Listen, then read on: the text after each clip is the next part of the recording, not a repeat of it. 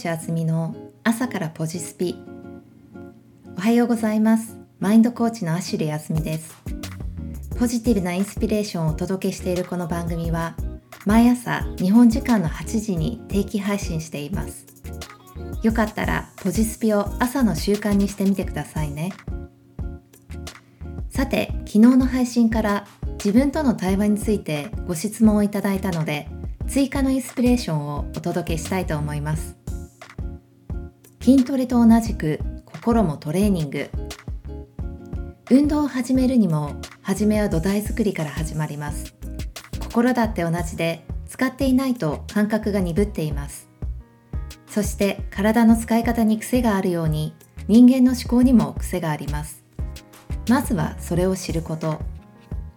人のものの捉え方にはバイアスがあって、今までの人生の中で培われてきています。そんな時は自分の言葉尻に注目してみるのもおすすめです。人は気づかずに、これをしないといけない、あれをした方がいいという言葉を使っていたりします。それは自分の意思というよりは、そういうものだ、そうであるべきだと決めつけている感じがします。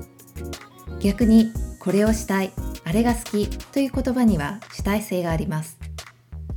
実は心からのメッセージはこんなところにも表れているのです。とはいえ、自分の何気ない言葉に日常生活で気づくのは結構難しかったりします。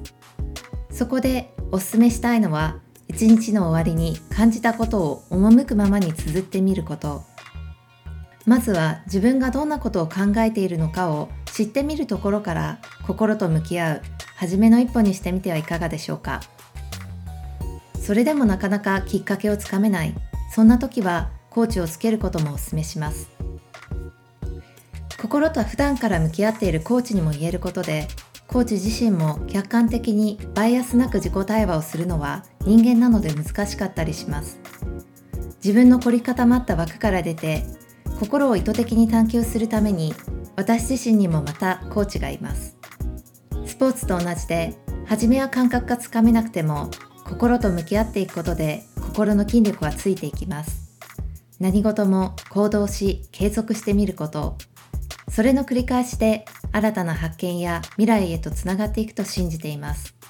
皆さんも寝る前のさんぷんでいいので、いちにちの振り返りをしてみてはいかがでしょうか。そしてぐっすりと素敵な夢をお祈りしています。マインドコーチあずみの朝からポジスピでした。それではHave a nice day!